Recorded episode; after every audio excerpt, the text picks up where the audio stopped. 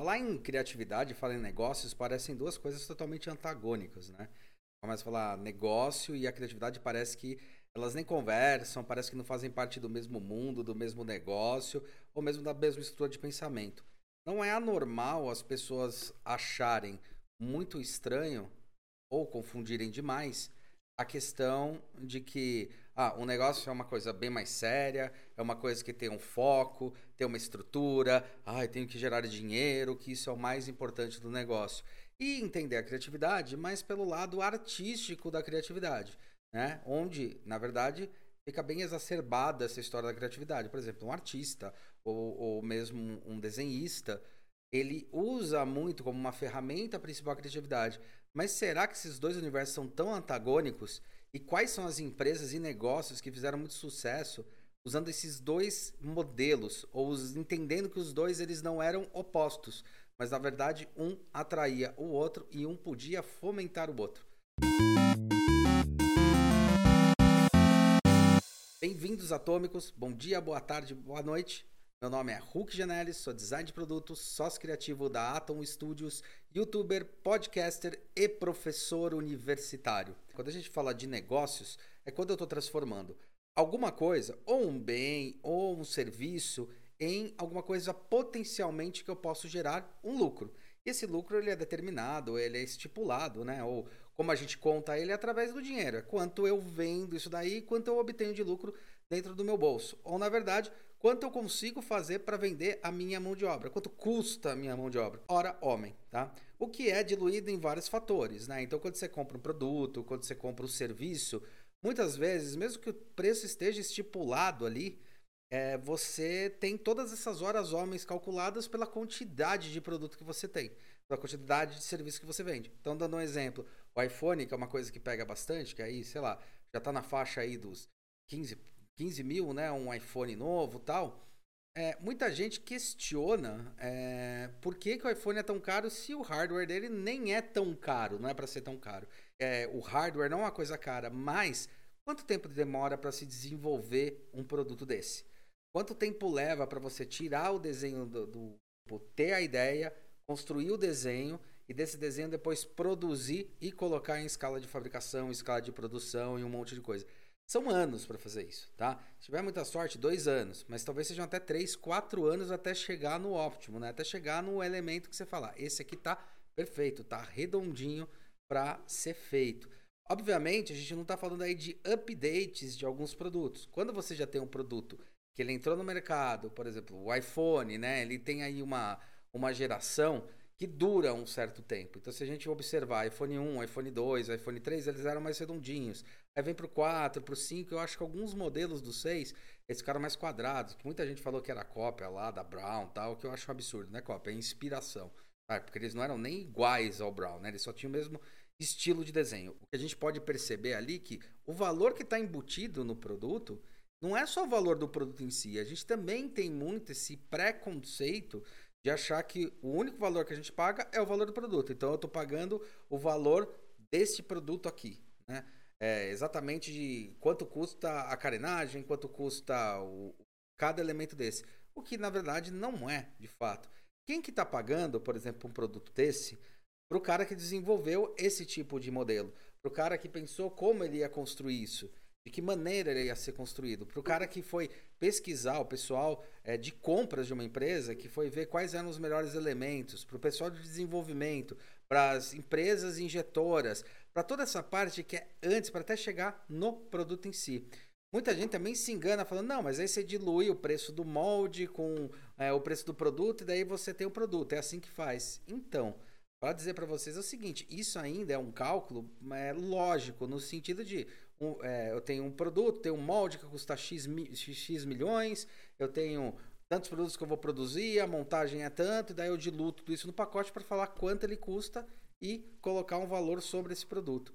Mas o que eu quero discutir é justamente esse valor sobre o produto. A gente já está na era da informação, a gente já entendeu que o mais importante de alguma coisa que está sendo entregue para os nossos clientes ou que a gente está comprando são os serviços que estão embutidos nele. Não necessariamente serviço é o fato de trazer isso aqui para mim, é o correio que é o serviço. Não, qual é o serviço que isso me proporciona? proporciona eu ligar isso aqui na tomada, carregar, tem tudo que está embutido nisso, a segurança que tem nesse produto, checagem e um monte de coisa para chegar nisso. Obviamente, eu usei um produto bem simples, mas quando a gente fala de um celular que é mais complexo, a gente está falando também quem que desenvolveu o software, quem que está pagando o desenvolvimento do software, quem que está pagando a inteligência de tudo isso e toda essa construção. Aí mora aquilo lá que a gente chama de serviços embutidos dentro do próprio produto, tá? É óbvio, cada empresa consegue botar seu preço âncora ou botar o preço do seu produto de acordo com o potencial de mercado que tem. Sim, a Apple tem um valor muito grande além das, dos seus elementos, assim como a gente sempre fala da Apple, mas a própria Samsung, que, aliás, é o, no caso do meu celular, eles não estão patrocinando, a Samsung patrocina aí, eles, é, eles evoluíram muito, eles não eram o hype que eles são. A LG também não era. Tá? Eles começaram a mudar isso, eles começaram a entender esses serviços embutidos dentro, que um produto não está só no preço do produto. Não é por acaso que a China, e meu sócio aqui chinês não está aqui para não me deixar mentir, a China foi um país que se desenvolveu bastante no sentido de entender que o mais importante não era o quanto eu produzia, a mão de obra para produzir esse cara aqui, mas era todo o serviço para chegar até ele.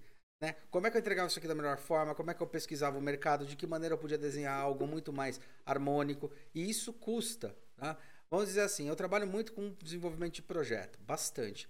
Quando a gente está falando de um projeto que simplesmente o cliente vem aqui e pede o produto em si, fala, ah, tem que fazer o produto e pronto, e a, e a gente tem que fazer ele sem pensar em outras coisas que estão envolvidas, a gente corre alguns riscos, né? Que é o risco de tipo, será que o cliente tem certeza do que ele está pedindo? E daí eu pego simplesmente desenho alguma coisa? Isso sim, realmente, quando a gente vai pensar em produto e serviço, ah, eu tenho um produto, então, ó, você tem que me desenhar isso aqui. Eu vou lá e desenho exatamente aquilo lá. Mas eu não pesquisei se isso aqui é a melhor forma de resolver o problema do cliente. Tá? E aí é que entra a outra parte que a gente fala bastante e a gente comentou que foi a criatividade. Elas, na década de 80, até na década de 90, eles eram conhecidos como os caras que estavam produzindo em grande quantidade, uma mão de obra barata. Hoje em dia, a mão de obra de lá, em várias regiões de lá, não são tão baratas assim quanto se imagina, tá? Ainda se tem esse preconceito falando que tudo lá é barato, mas não é assim. Já tem algumas regiões na China, não são todas, assim como aqui no Brasil também. Né? Tem algumas regiões na China que já é proibido o trabalho escravo, tem todas as leis, normas de trabalho, um monte de coisa associada, tá? É legal falar sobre isso, porque São Paulo, melhor, Brasil também tem isso. A gente sabe que existem trabalhos escravos aí no Nordeste, em alguns lugares, que é fogo, e teoricamente a legislação do Brasil não permitiria mais isso. Mas não é esse o ponto, tá? Mas só para é, é legal, eu gosto de colocar isso para não ficar olhando só para fora, entender que tem as situações não é tão simples resolver, tá? Mas de qualquer forma, essas empresas que cresceram e que talvez muita, muitas das partes da mão de obra deles seja até muito qualificada, tá? e que acredito que seja bem qualificada, entenderam que só produzir não ia levar a China para algum lugar a não ser ser uma simples potência de produção. E quando essa potência de produção começasse a ficar mais cara, ou quando tivesse outra que ficasse mais barata, eles iam simplesmente mudar esse mercado e a China ia perder todo esse mercado, ia perder toda essa questão de produção. Que é uma tendência que já vem sendo falada há um bom tempo, pelo menos há mais de 10 anos, você falar sobre os tigres asiáticos, né? Que ia ter, ter toda a movimentação para produção lá, porque era mais barato, tá, tá, tá. A China entendeu nessa movimentação e nesse crescimento que ela precisava ser um mercado criativo. Que ela precisava ser um mercado que entendesse o cliente, que entregasse mais relevância. Ela entendeu que o produto não está focado só no produto, mas está focado em como eu trago essa experiência, como eu posso melhorar isso e que isso fideliza meus clientes e que isso constrói a minha marca. A Xiaomi, que é uma que cresceu absurdamente, mesma estratégia. E aí a gente entra nesse segundo, nesse segundo ponto. Essa questão que as pessoas têm ainda da dualidade, achar que criatividade é diferente de negócio. Não, eles casam junto. É aí que casa. Como é que eu posso criar mais valor, mais valor no meu produto? E eu não estou falando nem só valor do produto em si, mas o produto ser valorizado por quem está consumindo, né? E eu conseguir ir fidelizando, melhorando e evoluindo com meus produtos e serviços, tá? É, trabalhando a área da criatividade, trabalhando um exemplo que é da nossa profissão aqui, que é design, trabalhando design, ou seja, trabalhando projeto. como ele vai funcionar, para quem vai ser, de que maneira vai ser. Tanto que não é raro encontrar em alguns produtos chineses, não mais falado made in China, tá? Mas design em China, ou seja, projetado na China e não só feito na China. E esse mercado foi um mercado que eles entenderam bem. Não é raro, não foi raro também acontecer contratação de grandes designers e de, e de gerentes e de é, engenheiros de empresas, por exemplo, igual a Mercedes, para eles trabalharem em fábricas chinesas para desenvolverem os novos carros tá? das marcas de lá. Tá? Isso não foi raro acontecer, assim como vários outros elementos. E aí eles entenderam esse mercado. Então é ali que a criatividade se conecta. Mas o que é a criatividade em si? Criatividade é a capacidade de simplesmente você pegar algo que já tem uma resposta, já tem um valor, tem alguma coisa, e repensar ele. E ressignificar. Só que não ressignificar por ressignificar. Não simplesmente vou desenhar uma forma nova, mas falar, tá, como eu posso melhorar isso para os meus clientes, para os meus futuros ativos, né? Como eu posso melhorar essa experiência? Como eu posso entregar uma coisa que o cara vai olhar e falar, puta, esse produto é bom, tá? Esse produto realmente quando eu uso, nossa, tem uma qualidade imensa. Contratando pessoas que têm a inteligência da criatividade. Tá? A criatividade ele é uma forma, é um método de você pensar sobre uma nova ótica vários problemas. Tá? Ou a gente pode chamar de novos problemas, acabou de surgir um problema. Tá? Mas pensar sobre uma nova ótica. Então, pensar de que maneira eu posso resolver de uma maneira mais eficiente, tanto para produção, quanto para consumo, tanto para várias, englobar tudo isso, né? E transformar aquilo lá numa coisa muito mais poderosa. Uma coisa que tem um approach muito melhor. Não só o approach de venda, mas tem assim o seu approach de desenvolvimento, detalhamento e como ele é entregue, como é que as pessoas vão perceber esses produtos e serviços que estão embarcados ali. Então, quando a gente é, fala muito sobre criatividade, negócio, tem muita gente que usa a dualidade que um está oposto ao outro, é o contrário. Enquanto estivesse pensando que é um oposto ao outro, quem está usando muita o negócio como sendo alguma coisa extremamente racional no sentido 1 mais 1 é igual a 2 e só isso que importa, o que no final das contas, essas empresas elas vão estar tá lá no final da cadeia, quando elas pararem de ser relevantes, é, só brigando pelo preço. Então, na verdade, ela cai muito o valor dela, porque é, eu estou sendo comparado com outra empresa simplesmente pelo valor que eu tenho e não pela qualidade de produto. É o que a Apple se propõe a não ser, tá? É o que a Samsung, de certa forma, está tentando se propor a não ser também. São empresas que entenderam que essa história de praticar o desenho, praticar a criatividade, entender que dentro desses produtos está embarcado toda essa inteligência, é o que vai potencializar futuros negócios e negócios muito melhores. Uma outra coisa que é legal ver o quanto essa, essa, esse mercado ajuda a expandir é lá que eu estava comentando sobre a LG e a própria Samsung, a Xiaomi. Cara, a gente tem aí um, uma, uma evolução do produto que, sei lá, se há 20 anos atrás, 30 anos atrás a LG era um produto de segunda, hoje a gente já pode considerar um produto aí de primeira em relação a, a televisores, a um monte de coisa, celulares, principalmente Samsung em relação a celulares, televisores, eles evoluíram, assim como a Xiaomi evoluiu também. E é a mesma coisa que a Apple fez, tá? Então são empresas que entenderam, por mais que eles vieram do nada, né? Porque a China teve uma, uma revolução da industrialização muito, assim, muito acelerada, muito absurda. E continuaram acelerando.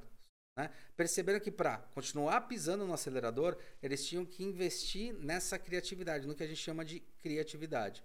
Fora isso, tem uma outra coisa que é legal para caramba comentar, que é a questão ou o conceito da economia criativa. Tá? E também é uma forma de se repensar novos moldais e novas formas de entender a própria economia que se tem. Você tem aí dois modelos, né? A economia da escassez e a economia criativa. A economia da escassez é exatamente aquilo que eu estava explicando sobre o negócio em si no, no cru da essência, né? É, um mais um é igual a dois. Se eu tenho uma maçã né, e tenho que dividir com duas pessoas, eu tenho que cortar essa maçã no meio. Agora imagina se tivessem capacidade de terem elementos, propostas, projetos que é, o 1 mais 1 fosse igual a 3, que é o que eles costumam brincar, né? Então, eu tenho uma maçã mais uma maçã, eu só tenho duas maçãs, certo? Escassez. Criatividade. Uma ideia mais outra ideia, no final eu tenho três ideias. A minha, a sua e a nossa, tá? Isso é tá potencializado na economia criativa. E tem vários mercados que a gente percebe isso.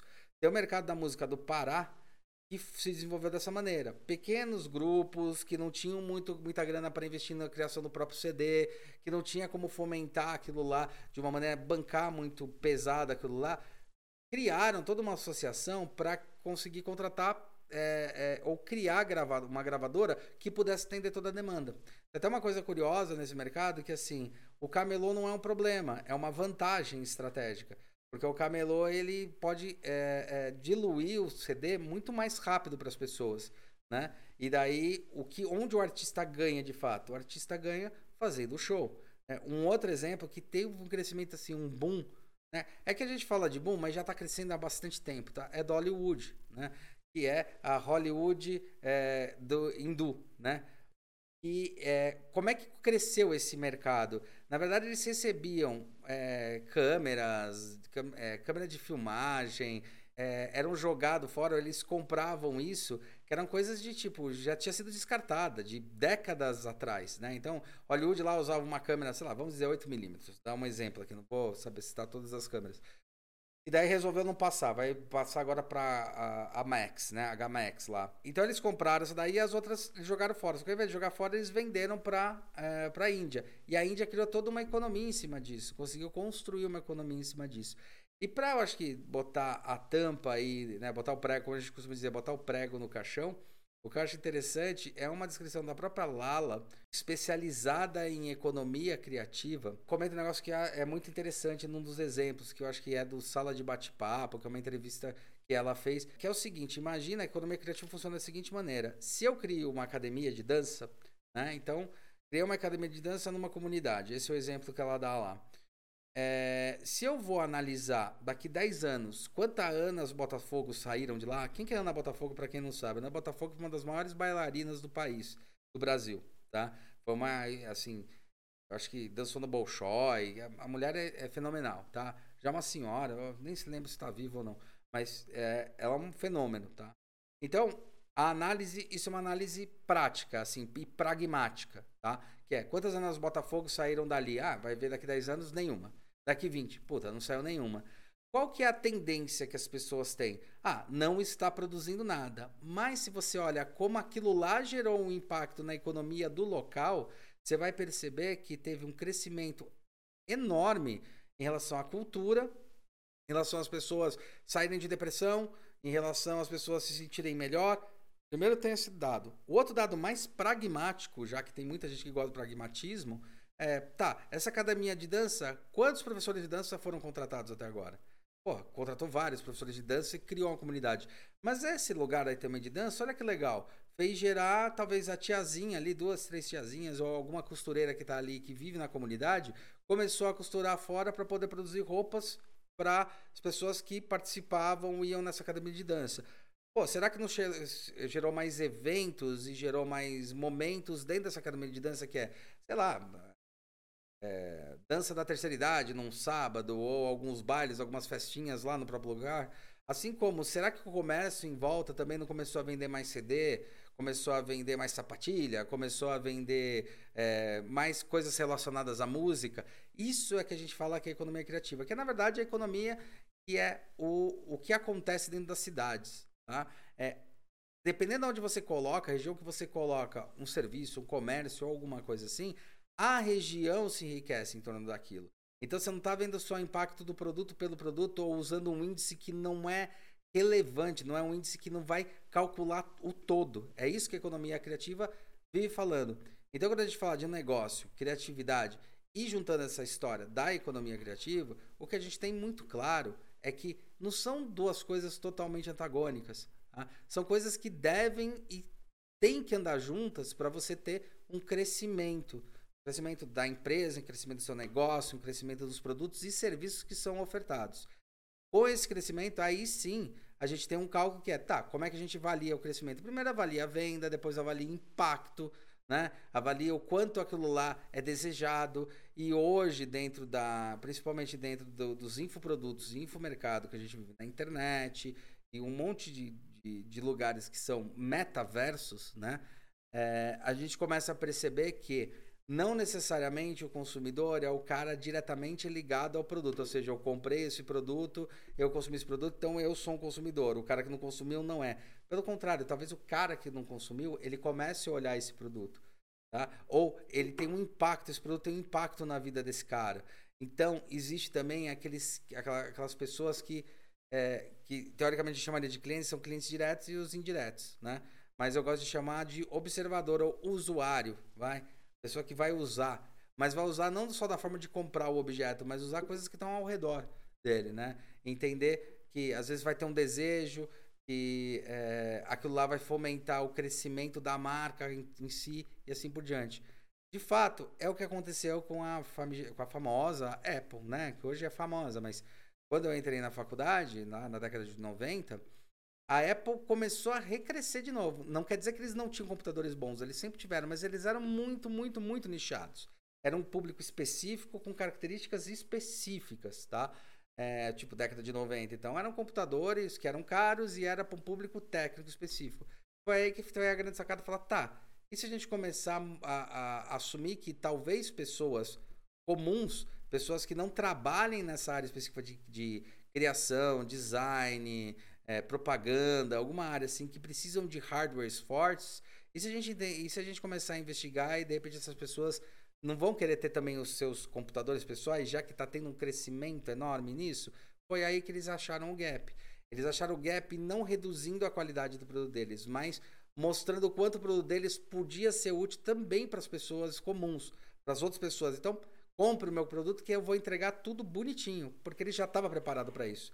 Então, o legal ali na hora de olhar essa história foi, primeiro, trabalhar essa questão da criatividade para criar tendência, para entender o que estava acontecendo no momento, para criar um desenho legal, um projeto harmônico em relação não só ao estilo, né, que eu vivo falando de design, não é só a forma, mas o projeto em si, se ele funciona, se ele é pequeno, como ele liga e tudo mais, que está relacionado a isso, e entendendo que eles não tinham que socar o preço do produto. Então a busca deles não foi pegar o produto e falar, puta, eu tenho um produto de qualidade top de linha que é vendido para gráficas, é vendido para, sei lá, aqui no Brasil eu lembro que a Burt era uma das poucas que tinha, tá? No começo da década de 90, que é uma, uma gráfica gigantesca, tá? É, que tinha na década de 90, enorme. E ela era uma das únicas que tinha Mac no Brasil uma época, tanto que quando salvava um arquivo em Mac, só dava para abrir em Mac, tá? Não tinha essa compatibilidade tão fácil como tem hoje, né? Tipo, fazendo um Photoshop de Mac, só abria em Photoshop de Mac, não ia abrir Photoshop de Windows, tá? Podendo ser a mesma versão do Photoshop, mesmo ano de instalação, tá? Porque eles não tinham essa compatibilidade que hoje, meu, é ridícula, né? Você tira do celular, o Photoshop do celular, entra no computador e assim por diante, tá? Eles entenderam que se eles fizessem isso, eles iam perder a qualidade do produto e no final das contas eles iam estar tá brigando com outras empresas, tipo uma IBM e tal, que fazem computadores de outra forma. Eles mantiveram essa qualidade do computador e falaram: olha, dá para fazer isso, o quanto a gente pode? Talvez reduzir alguma coisa, mas manter a qualidade do produto. Tá? Reduzir assim, será que a pessoa precisa de uma placa gráfica puta, ferradona? Não, talvez possa ser uma menor que vai atender a demanda e aí eu vou eu vou ter um produto aí que é um produto de consumo interessante para se ter. Tanto que a estratégia da Apple para todo mundo poder ter um Apple o exemplo melhor acho que são os iPods, né? Quando lançou o iPod, você tinha um iPod lá que praticamente ele parecia um iPhone. Tinha tela, era muito parecido. Inclusive teve um que era muito parecido com o iPhone quando você olhava meio de longe, tá? Eles. Eles começaram a, a lançar o Shuffle. Então, não é que eles pegaram o produto e diminuíram a qualidade, eles lançaram um outro produto que entregava a mesma coisa que era a qualidade de música, mas não ia ter tela tal, mas esse produtinho ia ser tão bom quanto qualquer outro produto da Apple.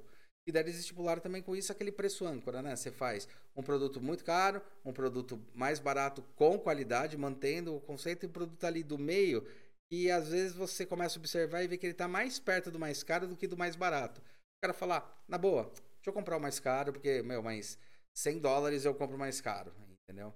Então é esse que é o ponto. Isso é uma coisa interessante. Tudo isso que eu falei são empresas, são indústrias, são negócios que se utilizaram da criatividade, utilizaram da ferramenta criativa para gerar mais abertura de possibilidades e, consequentemente, aquilo que muita gente gosta né, de, de falar, que é o mais importante, a botar mais dinheiro no bolso. Sim, eles botaram mais dinheiro no bolso porque eles criaram relevância para isso, tá? E não confundir criar relevância com criar produtos é, inúteis, tá? É, eu também não sou a favor nem um pouco, ainda mais como designer de produto, eu não sou a favor de, tipo, cria um produto um esse ano, outro outro ano que vem, outro ano que vem, você vai fazendo updates, assim, de uma câmera, de uma coisa. Eu não acho que isso é evolução de produto, tá? Aí eu acho que é o mercado também, que está desejando consumir alguma coisa, os caras falam, quer consumir? Tudo bem, vou produzir outro.